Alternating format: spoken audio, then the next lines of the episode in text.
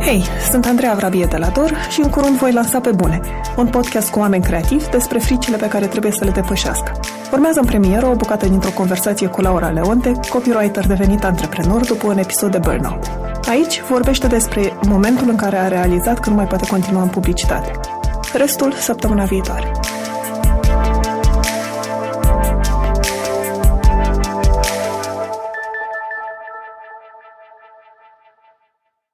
Știu că eram în sufragerie și era o zi de weekend.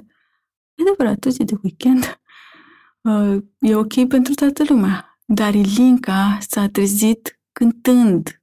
Auzeam vocea ei mică de fetiță cântând și a fost un declic. Mă gândeam, Doamne, când am pierdut chestia asta, să te trezești.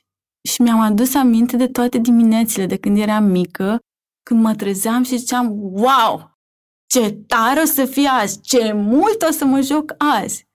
Ei, nu mai visez, nu mai dorm. Și a fost așa o chestie care s-a întâmplat în fracțiuni de secundă.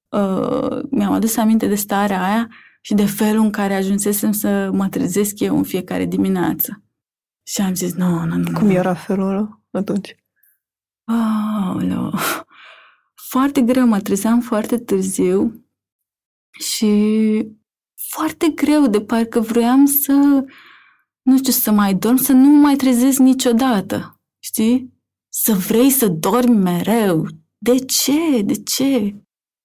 Și nu mă trezeam greu pentru că mi-era somn. Asta a fost o chestie pe care eu am înțeles-o foarte, foarte, foarte târziu.